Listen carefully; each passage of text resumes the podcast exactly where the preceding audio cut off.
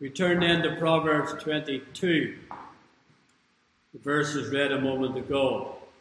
Last time we looked at verses 1, 2, and 3, and we considered being unlike the world. How are we unlike the world? And we considered that in those three verses.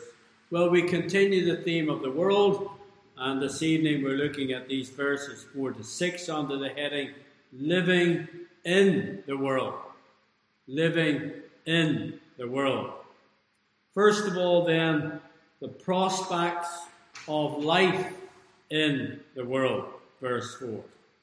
By humility and the fear of the Lord are riches and honour and life. Now, success is the great theme of life in this world. Nothing succeeds like success, and successful people are admired and they are surrounded with those who are failures wanting a little of that success for themselves.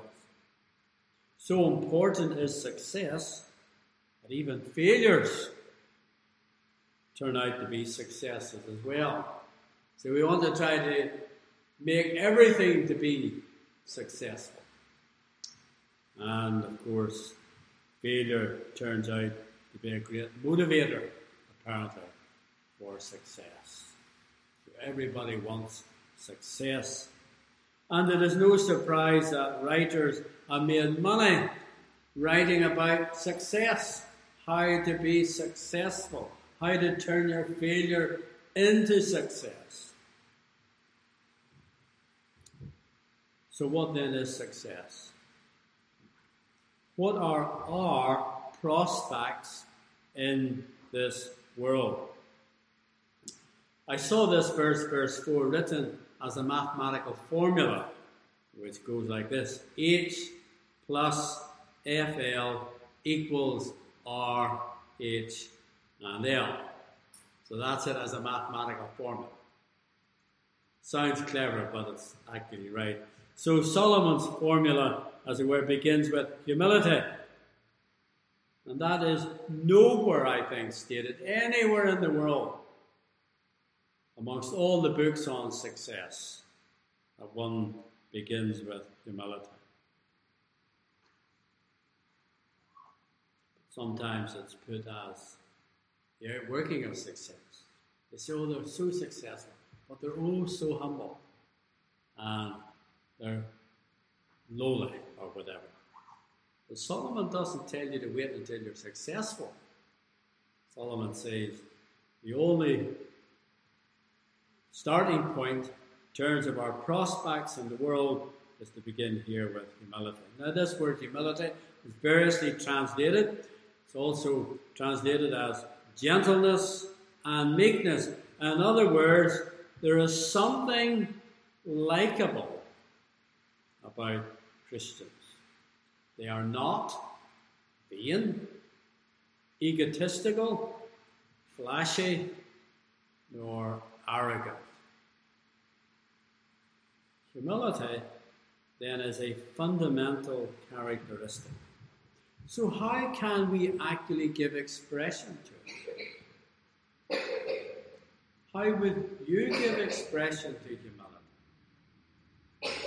We don't need to wait on your answer, because the Bible already tells us the answer, and the answer is this esteeming others better than ourselves. That doesn't mean denying or dismissing whatever talents, gifts, and abilities God has given us. And there can be a false humility, where some who have been gifted say, Oh, I couldn't possibly do. You may get somebody else more capable than I. Well, maybe there are more capable people around, but if they're not there and you're the only one there, then you're the one who should say, Well, yes, I, I can do this. I, I do have the ability in the right. whatever we have to do, and whatever abilities that we have and don't have, it's all determined by God. So we begin with humility. That humility acknowledges, well, this is the abilities that the Lord has given me, and I'm able to do this and that. As the Lord enables, so it is that. But we're not vain, egotistical, and there is a likableness about Christians in the workplace, in this world. Next, he says the fear of the Lord. Humility without the fear of the Lord simply turns a mere human disposition into niceness. It's the fear of the Lord which makes the difference. So it is humility, meekness, and gentleness that is followed by the fear of the Lord. So, life in this world, you say, well, what are your prospects in the world? You say, well, I don't know what my prospects are. We'll come to that in a moment. But I do know this the starting point for living in this world, for life in this world, is humility combined with the fear of the Lord. And this fear, of course, as you know, is reverence for God, to highly esteem God. In other words, to know God as He has revealed Himself, to be full of admiration for God, and to know that we live in dependence upon God. To salivate over the sheer majesty and magnificence and grandeur and beauty of God to know that He is judge, to reverence Him, to worship Him. And so humility and the fear of the Lord turn out to be fruits of the cross. Only from the other side of the cross is there humility and the fear of the Lord. Remember, the Saviour humbled himself and became obedient unto death, the death on. So we die to self and live unto God. So humility and fear, as it were, are on the other side of the cross. Crucified with Christ. And the life that we now live, we live by that faith which the Son of God has given us. And then Solomon adds, he tells us, the humility plus the fear of the Lord gives rise to riches, honour, and life. Now, in our culture, of course, they want to ditch H plus FL because they want the rest. Solomon says, forget about the rest if you haven't got humility and reverence. Now, these things, riches, honour, life, they come in all shapes and sizes and dimensions and contexts. And you can see that pattern in the life of our Lord. From humiliation to exaltation. You have it there set out for you in Philippians 2, verses 6 to 11. Who, being in the form of God, thought it not robbery to be equal with God but made himself of no reputation, took upon him the form of a servant, and was made in the likeness of men. And being found in fashion as a man, he humbled himself and became obedient unto death, even the death of the cross. Wherefore God also hath highly exalted him, and given him a name which is above every name, and so on. Now we can read those verses, but don't ignore the context. So easy to love this section and forget about the context in which those verses are placed.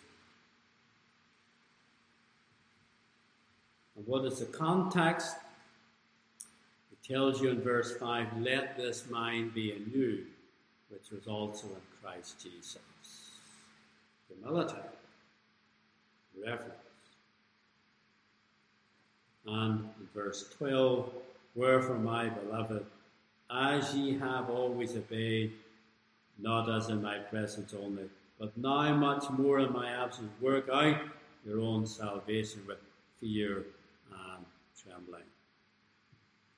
So the context is the application of the cross to the lives of God's people. So it is indeed then only on the other side of the cross. And on the other side of the cross, our prospects in life are riches, honor, and life. So Solomon says here's the formula. Here is the Christian way of living in this world. And in this context, he doesn't define for you the riches and the honor. Because he's already done all of that. But we know that these things come in all different sizes, shapes, content, and contexts. And we must remove a materialistic mindset. Because there's more than one way to be rich, and there's more than one way to have honor, and more than one way to have life. So, our prospects of life and the world. And secondly, the trials of life and the world. Verse 5 Thorns and snares are in the way of the froward. He that doth keep his soul shall be far from them. Now it is true that in this world you shall have trouble. That's a given. That, however, does not mean you cannot take steps to avoid some troubles. There is a legitimate avoidance. Firstly, what is in the way? He tells you thorns and snares are in the way. So there are hedges bushes and plants, shall we say, which jag, rip, and tear your clothes and your skin. And in addition to all of that, there are holes and hollows and dips and traps that will throw you off balance, and other things that will may do permanent damage to your feet and your legs. What does the pilgrim do? Goes forward carefully with sickle, scythe, and bayonet, clearing the way to ensure their safety. Meanwhile, says Solomon, the froward, those who are crooked and perverse, they plunge on, believing in their own cleverness and invincibility. Thorns and snares are in the way of a fool. What is in the way? Thorns and snares. If you ever walk through a forest that's just been left unattended, the most wretched things grow up, and if you brush against them, they just scratch your skin or your clothes catch on a bit of barbed wire that you didn't know was there and tears a big hole in your brand new coat and everything else. And the one who is careful checks out what's in front of us. This brings me to the second point. Where he says, He that doth keep his soul shall be far from them. Taking steps to avoid danger. Taking steps to avoid danger. In other words, we plan we survey, and we proceed with caution. And when we see or anticipate a particular danger, we avoid it. You know, whenever two countries are at war, you know, they set minefields, but they don't tell anybody, and it's all covered over and looks good. And they hope that the enemy will just simply run into the field thinking, oh, it's all clear. And then they discover they're a minefield. Well, that's what the froward do. They run on. But the pilgrim believer surveys, checks, tests.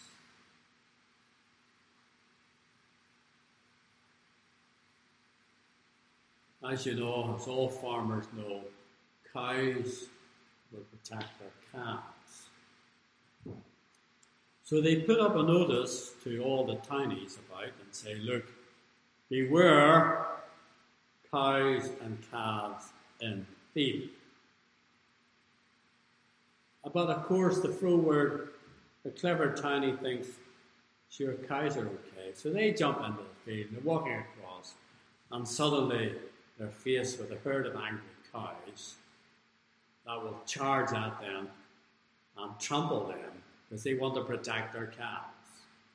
And so when the townies escape, you know, they start complaining to the farmer and they say, I didn't think cows would do that. Did you not read the notice?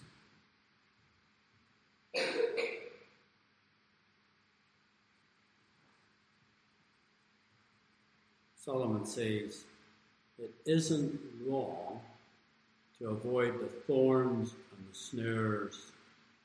Don't be a fool. Don't tempt providence, he says. And this, of course, is exactly what Satan tempted Christ with. He wanted the Savior to sin by tempting providence. And look at how cleverly he put it in Matthew 4. He says, If thou be the Son of God, cast thyself down, for it is written. He had a text to back up his, his temptation. He shall give his angels charge concerning me, and in their hands they shall bear thee up, lest at any time thou dash thy foot against a stone. Satan had a tax descriptor, as he wanted the Lord to tempt providence.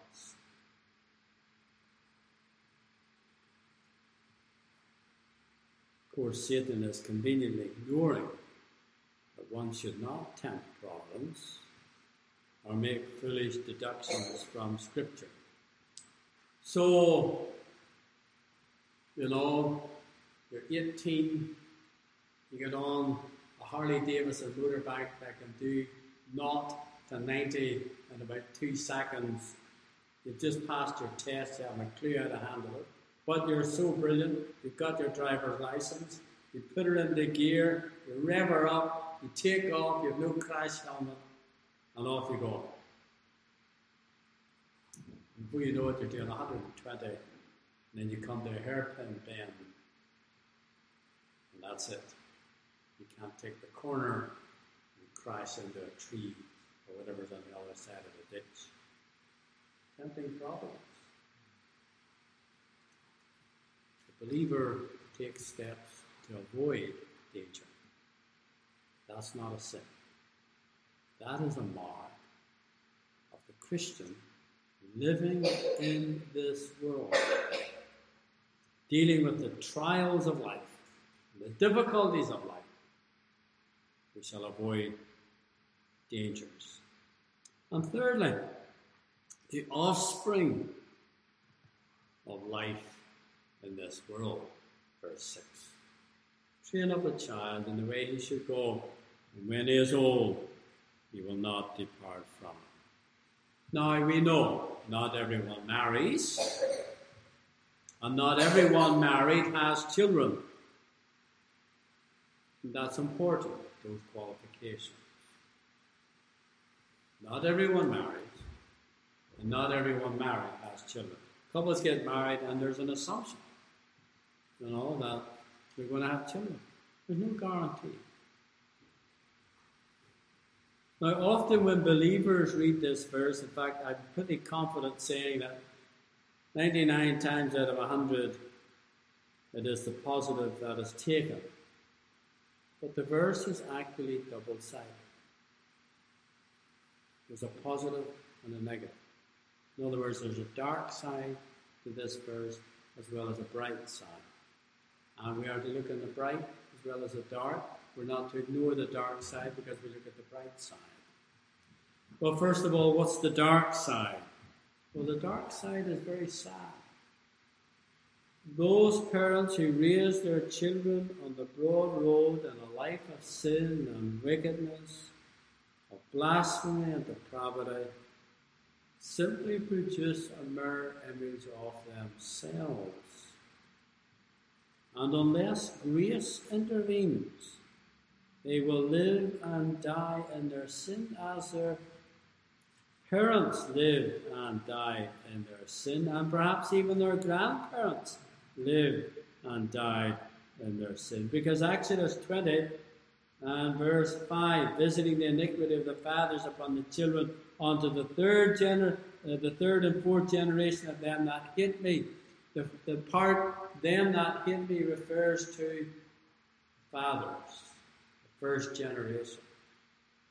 So the first generation that hates God, that generation raises their children in the same life of sin, and their grandchildren are raised in a life of sin unless grace intervenes. Then each generation will follow in the path of wickedness. This is why is so important that when a couple do get married and have a providence of children, that they bring them up in the ways of the Lord. Because if they don't, well, that lineage, that line, will follow the path of wickedness. So there's a dark side to this that we simply cannot ignore, and we have to reckon it. And it's not being faithful when preachers just look on the bright side of it. Preachers must look at the dark side and say to all within their hearing, if you are a sinner, the Lord in providence gives you a husband and a wife, and in kindness gives you children. You will raise your children in the same path of sin as yourself. And if you live and die in your sin, maybe, may be, unless grace intervenes, you will die in your sin, and your children's children will live and die in their sin. So the sins of the fathers carry on. Third and fourth generation. Four generations before. All raised in sin. All raised in the same hatred of God. But then, secondly, the bright side. The bright side is the opposite of the dark side. Parents who raise their children in the narrow way, in honouring God and following the Saviour and worship and learning the Scripture, they rejoice when they see their children and their children's children following the Lord. Now, this is not an absolute guarantee that our children and our children's children will all walk in the ways of the Lord. But it is certainly saying that that pattern of raising them in the ways of the Lord will be so ingrained within them that they will carry on. And they will raise their children in the same way. But of course, unless grace intervenes, eventually the pattern will die out, won't it? We've seen that in some generations. You know, there are some Christians, they've just lost the habit of going to church. And they've started either not going to church at all or going out shopping or whatever. And their children are being raised in that environment, thinking there's no need to go to worship God. So they raise their children in the ways of the Lord. But they do not try to make their children a clone of themselves. Sometimes we parents can be foolish. And uh, much as we might like our children to be like ourselves, identical in every way, they can't be, they won't be. Uh, and if we try to live our lives through them, then they will end up miserable. In fact, they may end up disliking you in some way. But what we do want to ensure, they don't repeat our sins, our faults, and our mistakes. So we don't want a clone of us. We don't want them doing all the mistakes and committing all the sins and having all the faults that we ourselves possess had and did. But as Christians, we trust the work of the Holy Spirit to lead them in paths of righteousness and godliness. So we bring them up in the ways of the Lord.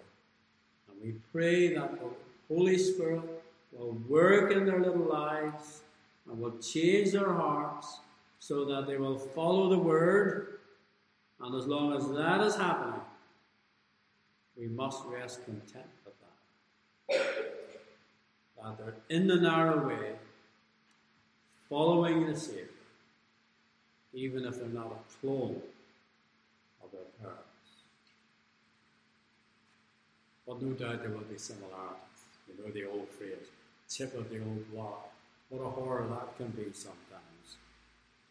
What a dreadful prospect, so we don't want it all the time, do we? So in this wonderful verse, the offspring of life in the world, you see how practical the Word of God is. As Christians, how do we live in the world? What's it like living in the world? Well, He tells you. Let's consider your prospects, your whole future. What's going to happen in your life from now on?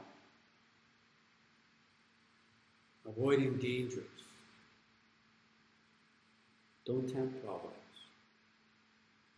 And what if there's children come along? What do we do? These children come and they frighten us and say, Well, what do we do with these things? You know, they're so delicate. Well, bring them up on the ways of the Lord. That's what we're to do. Course, sometimes children, but they'll, doesn't always happen, no matter what our culture says. It doesn't always happen. Odd time it does. They like a bit of elbow room. You might say, well, I don't like that way. Well, we bring them to the Lord.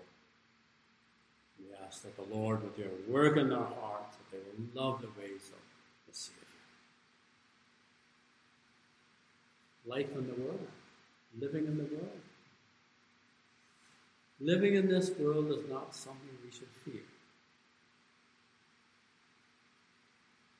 Why not? Because we've got Proverbs to guide us, to direct our steps. May the Lord bless these words